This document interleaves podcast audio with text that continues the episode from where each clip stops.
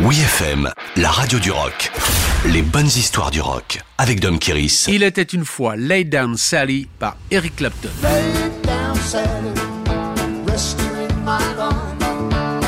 La pochette est sobre, en noir et blanc. Elle affiche en gros plan le manche de la Fender Stratocaster Blackie, sur lequel les doigts d'Eric Clapton plaquent un accord de sol. Tout aussi dépouillé, le titre de l'album, Slow Hand, fait référence à son surnom récolté depuis The Yardbirds dans les 60s.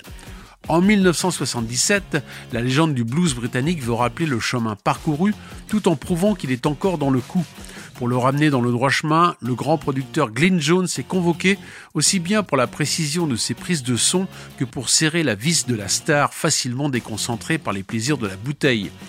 En séance à l'Olympic Studio de Londres, les musiciens particulièrement soudés suivent le guitariste dans une jam autour de trois accords. L'atmosphère est si bonne que Glyn Jones appuie promptement sur le bouton Records. Devant l'enthousiasme, la choriste Marcy Levy propose des paroles sur le thème de l'art de retenir une fille dans son lit. Si tu te mettais à l'aise pour rester avec moi, voilà un bon début pour le titre Lay Down Sally, suggéré par Clapton. Difficile de croire que ce rythme shuffle typiquement américain est né sur les bords de la Tamise. En effet, depuis le début des années 70, Eric Clapton est fasciné par la country lascive du songwriter Gigi Cale.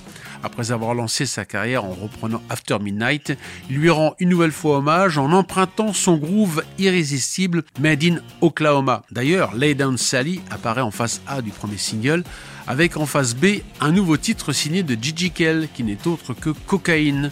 Le double 45 tours est donc parfait pour lancer l'album Slow Hand, l'une des pièces maîtresses du guitar héros.